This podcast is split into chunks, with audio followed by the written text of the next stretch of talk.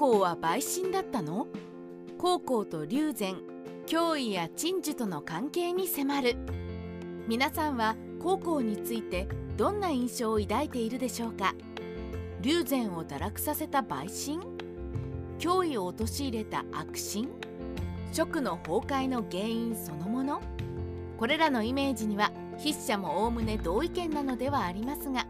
高校にもまたいろいろな面もあったのです。そこで今回は高校について特に龍禅や脅威との何よりも鎮守との関係を追いかけていきたいと思います。脅威と高校の関係を見直していく。まずはちょっと高校と脅威との関係を見ていきましょう。高校と脅威というと北伐を頑張る脅威の邪魔をし続けるいやらしい性格の高校というイメージが湧いてしまいます。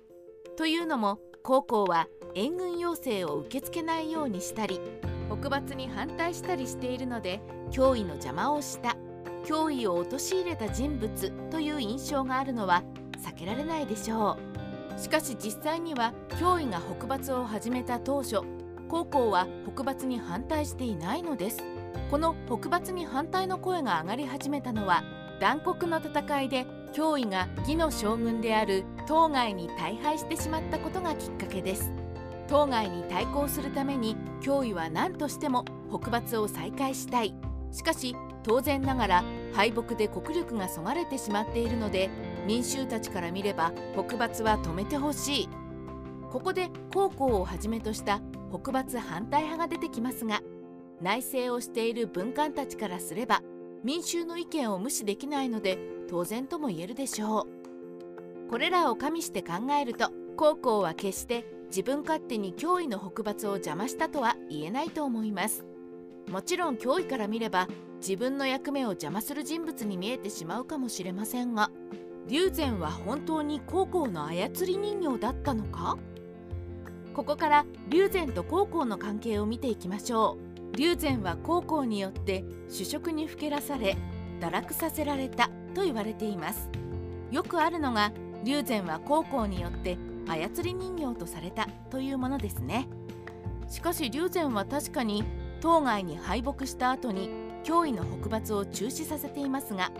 その後4年後にまた北伐を行わせているのです。龍禅が積極的に北伐をやったわけではなく脅威に再び軍権を与えてからの脅威の行動のようですがこれを見る限り龍禅は全くの操り人形であったわけではないことがわかります。また高校によって洗脳されたように言われることもありますが脅威の北伐に反対して呼び戻すように進言していた人物として諸葛戦凍結などもいるので決して高校によって洗脳されていたわけでもなければ龍禅は高校の操り人形でもなかったのです。高校と鎮守との驚きの因縁。どうしてここまで高校の責任として高校が職を滅ぼした原因のように書かれてしまったのでしょうか。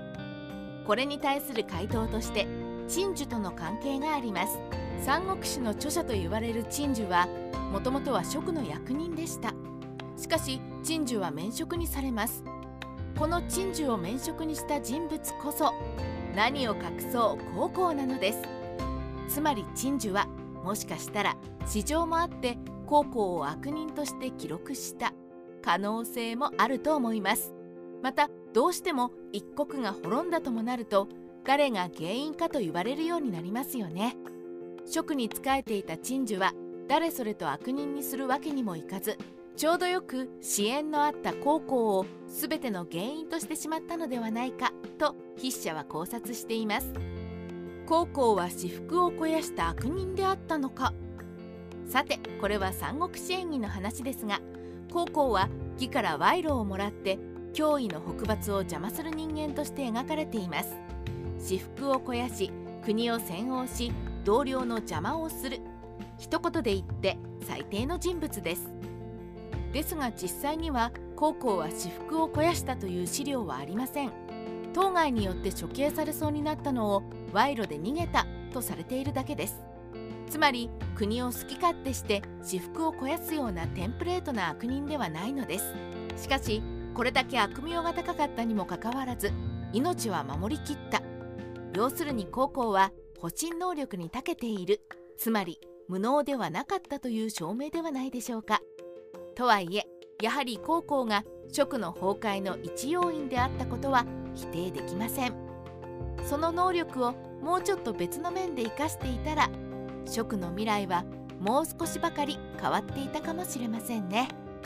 三国志ライター千の独り言。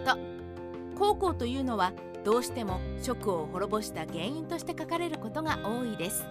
しかし職を滅ぼした原因の一人であったとしても決して無能ではありません